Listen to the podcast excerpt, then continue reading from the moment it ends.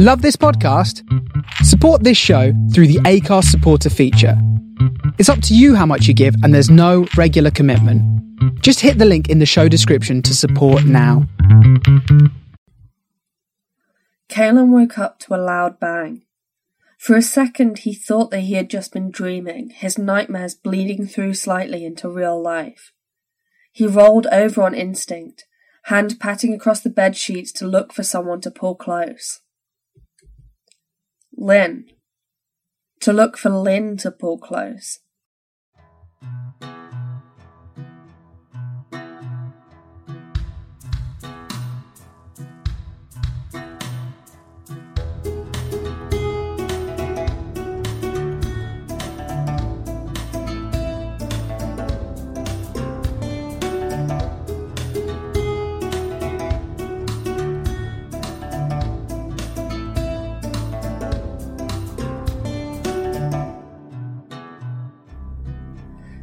Fact he wasn't there was worrying, to say the least.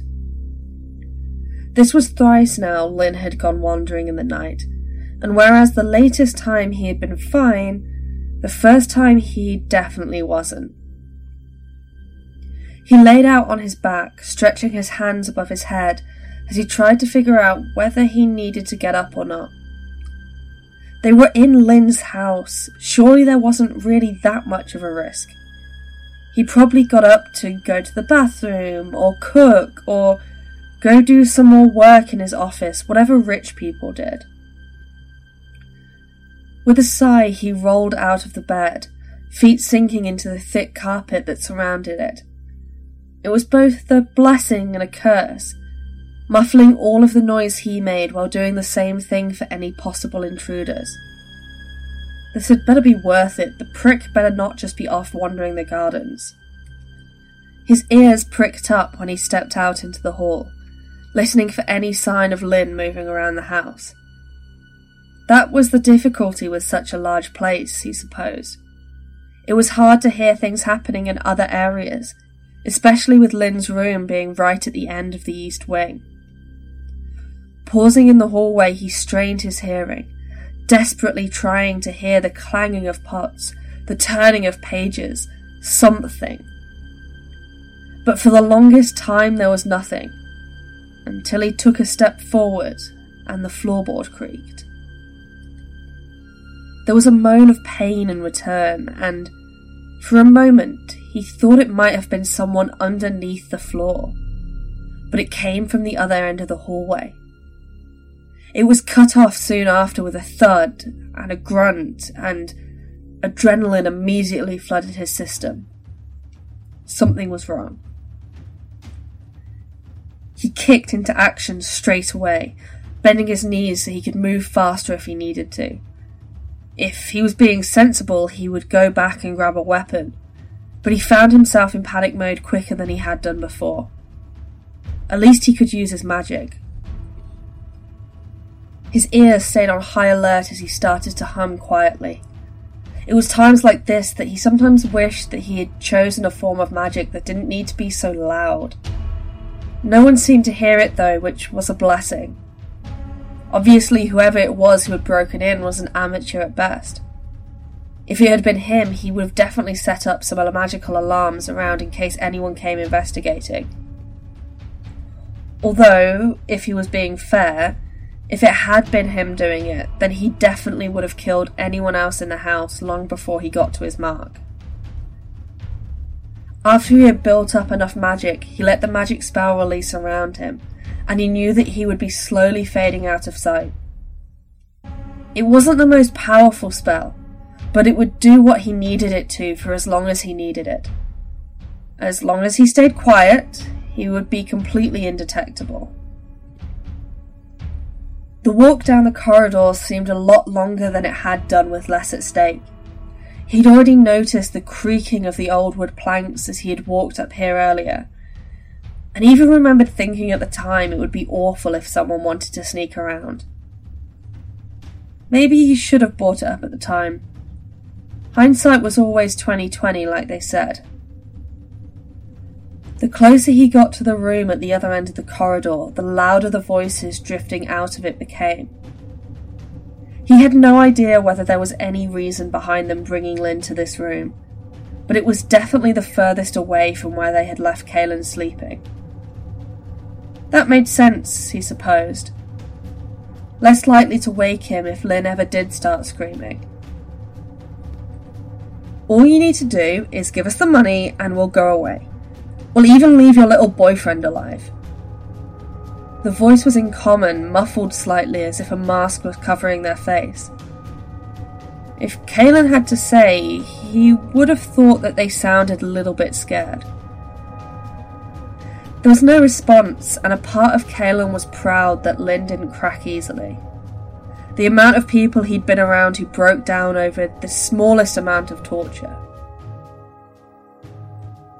Another loud thump and a barely contained grunt of pain reminded him of his time constraints, and he hurried up as much as he could without making too much noise. Whoever these guys were, they were absolute amateurs. They had left the door wide open, easy for Kalen to come up to the doorframe and take a look inside. Lynn was tied to a chair in the middle of what appeared to be another guest room. His arms were bound behind his back, legs strapped to the front of the chair, and there was even rope wrapping around his stomach. They obviously didn't know Lynn very well if they thought he was going to be at all able to fight back. His face was already beginning to bruise up, and part of his hair was matted with blood where they had obviously struck him with something sharp. No stab wounds, though, and Kalen tried not to think of how grateful he was for that. He had a defiant look in his eyes while he stared the men down.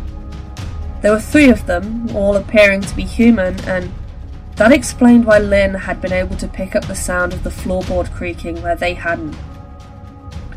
Elven ears had a tendency to be a lot more sensitive than anyone else's. They looked like cookie cutter villains, all dressed in black and grey with their faces covered with the kind of mask you found at a fancy dress store. No wonder they had been so amateurish.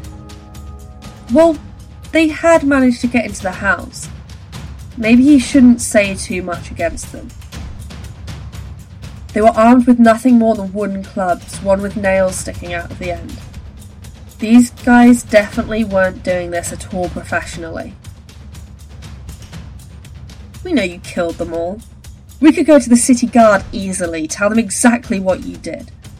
Or we could walk away, keep our mouths shut, and no one has to know. The man in the back spoke, with slightly less of a shake in his voice than the first man.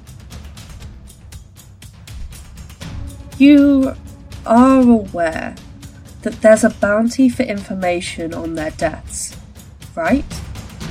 Lynn finally spoke, and his voice was different to what Kalen had heard before. Darker, somehow. It was still distinctly Lynn, but with a few layers added in.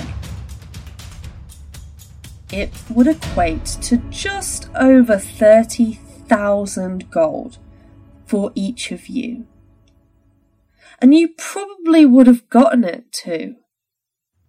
You're a reliable enough source. But you were just too greedy for that, weren't you?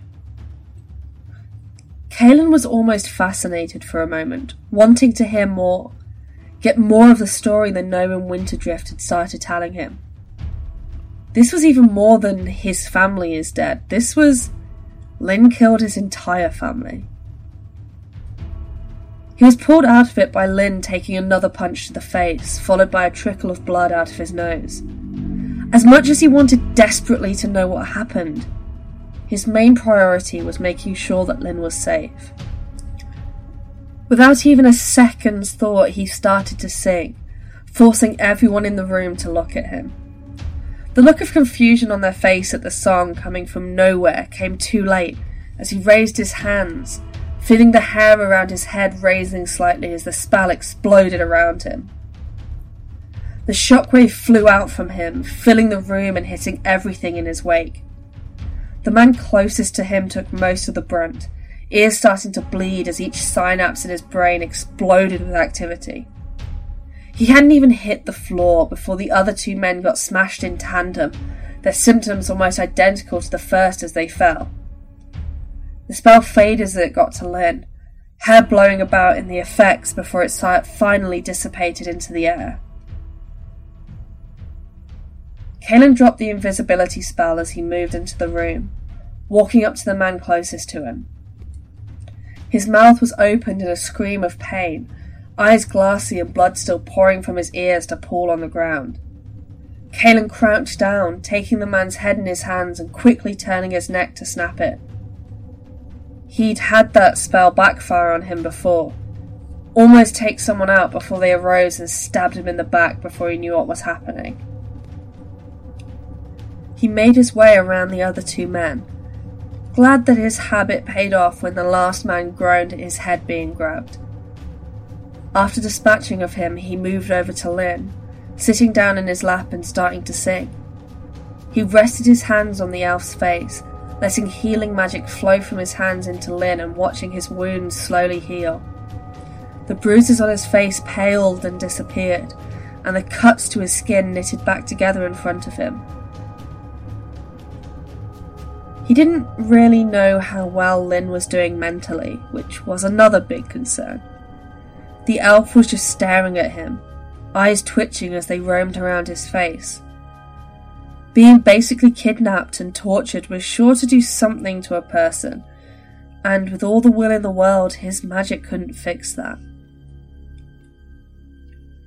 How are you feeling? he asked as he stood up from his lap moving around to start untying him before realizing that the ropes around his wrists and his waist was already loose. Wait, did you do this? Lynn looked up at him, nodding as he moved to work on his ankles. My sibling tied me up a lot when I was a kid. I got pretty good at getting out of them after a while. And I'm fine. Thank you. Not the first time I've been held to ransom. Kalen couldn't help but stare, taking a step back to let him work. He was tempted to ask why he hadn't let himself out earlier, but quickly realised even if he did that there wasn't much Lynn could have done against three armed men. Lynn finally stood up, looking down at the men on the floor and taking a deep breath. He bent down, grabbing one of their masks and pulling it off before sighing. Just like I thought. These guys used to work for my family. Fuck. I would rather that they hadn't died, but they didn't really leave us a choice, huh? He smiled sadly up at Kalen, and it was the first indication that this had actually affected him that Lynn had given. I mean, it was kind of either them or you. They did drag you out of bed and tie you up, and with all the will in the world, I don't think you could have taken many more hits to the face like that. Kalen replied, walking over to another of the men and pulling the mask off him as well. So, what do you want to do with these guys? Return them to their families, or Lynn thought for a second, standing up and looking over the bodies in front of them. Well, these two didn't have families. And as for this guy, I hate to say it, but sending him home will only raise questions that I would need to answer. His wife is lovely, I have to admit, but I wouldn't want to give her the pain of knowing he was trying to extort me. It might be better for him to just disappear. Kalen looked up, disagreeing slightly but not about to voice it. Whatever Lynn wanted right now, Lynn would get. I can use them though, Lynn continued, crouching down and inspecting one of the men closer, tilting his head from side to side as he stared at him. If you didn't mind helping me take them to my lab, they'll do one last job for me, and I'll dispose of them properly. Kalen wanted to ask, wanted to know exactly what Lynn was going to use them for, but after a moment, he decided against it. He didn't really care what Lynn did in his spare time, and it wasn't really his place to decline. Yeah, whatever, sure. But after that, we're going to have a talk, he said seriously, watching Lynn where he was crouched down. The elf looked up with a sigh, meeting Kaylin's eyes before letting out a slow breath and looking back down at the floor. Yeah, I know. At least it hadn't taken long to drag the bodies across to Lynn's lab. They hadn't even needed to go downstairs, the lab being on the same floor for some reason. Kaelin had taken a quick look around, taking in the clean white walls and tiled floor, and made a note to come and have a deeper investigation if he did decide to stay. He helped haul the final body onto a table, taking a step back to take a breath. In the time they had taken to get over here, Kaelin had thought on it. He was, quite honestly, lucky to even be alive. It was a miracle that they had left him alone, hadn't killed him in his sleep, it would certainly have been easier to do that than dragging Lynn without having to wake him up. This was the closest to death Kaelin had been for a long time, and Lynn was treating it like it was nothing.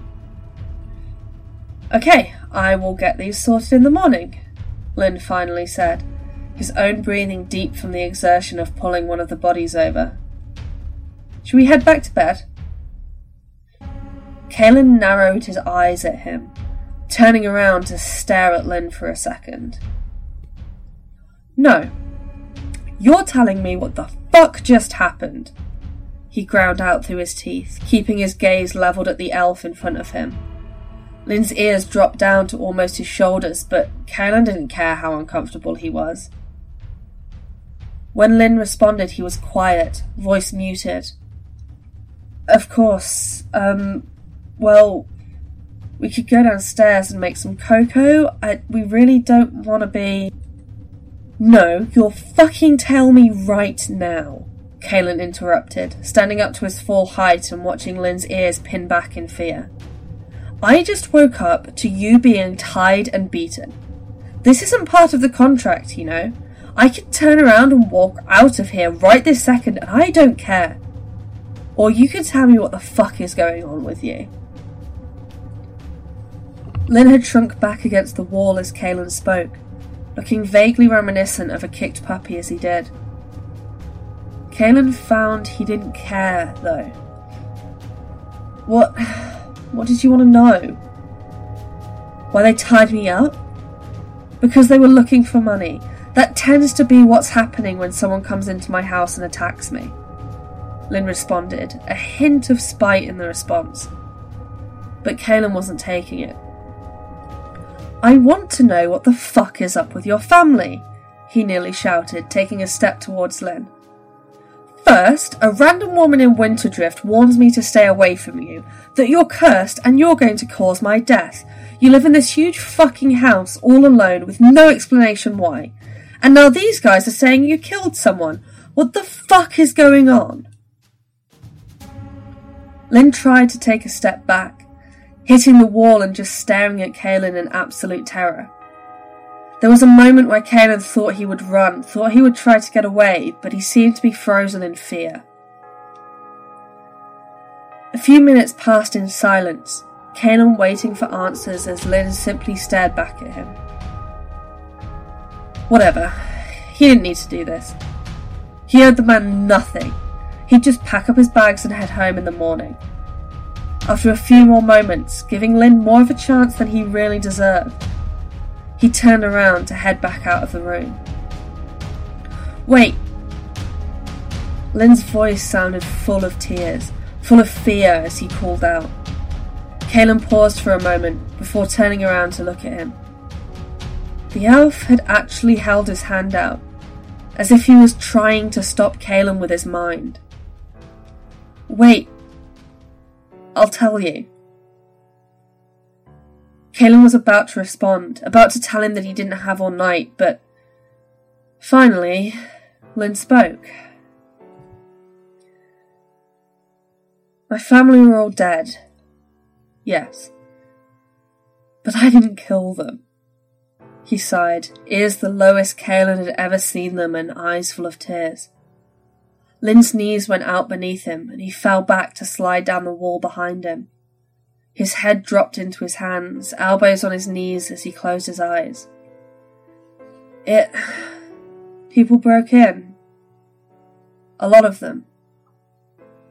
They came into my room, cast some spells on me that I couldn't shake off, dragged me down into the basement. His voice was coming out stilted, and Kaelin could just see his face screwing up in pain at the memory. I don't remember much from down there. My whole family was there, and there was. there was screaming. And pain. They tattooed me, tattooed all of us with these fucking tattoos. I couldn't deal with the pain. I passed out. When I came to, they were gone. Along with my family. He was actively crying now, and Kaelin was torn as to whether or not he should go over. After a moment, he closed the gap between them, dropping to his knees beside him and resting a hand on his shoulder. Lynn reacted instantly, curling into him and clinging to his waist. Kaelin wrapped his arms around the man's shoulders, letting him press easily into his chest. Their bodies were there, but they weren't. They were all dead. I cried for a while before getting the guards. They, um. I think I survived because because of my mutation. Because I can't do magic. Lynn mumbled, voice almost obscured by his face being pressed into Kaelin's chest.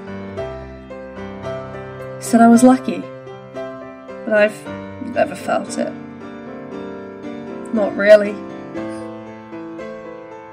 It was just the, the Chasso curse striking again. Kaelin wanted to ask, he really did. Wanted more information on just what the Chasso curse was. But he knew that wouldn't be the best idea right now. Why didn't you tell me? He asked gently, rubbing small circles on Lynn's back. It's a bit stupid to tell someone that no one would miss you if you didn't make it home, isn't it? Lynn chuckled through tears, and Kaelin was inclined to agree. Plus, meeting someone and being all, hey, I'm cursed and it got all of my family killed doesn't seem to go too well, in my experience. Honey, you didn't get them killed, Kaelin whispered, pressing a kiss to the top of Lynn's head carefully It was still a bit too domestic, but right now it seemed like that's what Lynn wanted. Come on, let's go to bed. We can talk about it more in the morning. Promise me you'll stay? Lynn asked, looking up with wide, pleading eyes. We'll talk about it tomorrow, Kaelin repeated. After all, he knew what tomorrow would bring.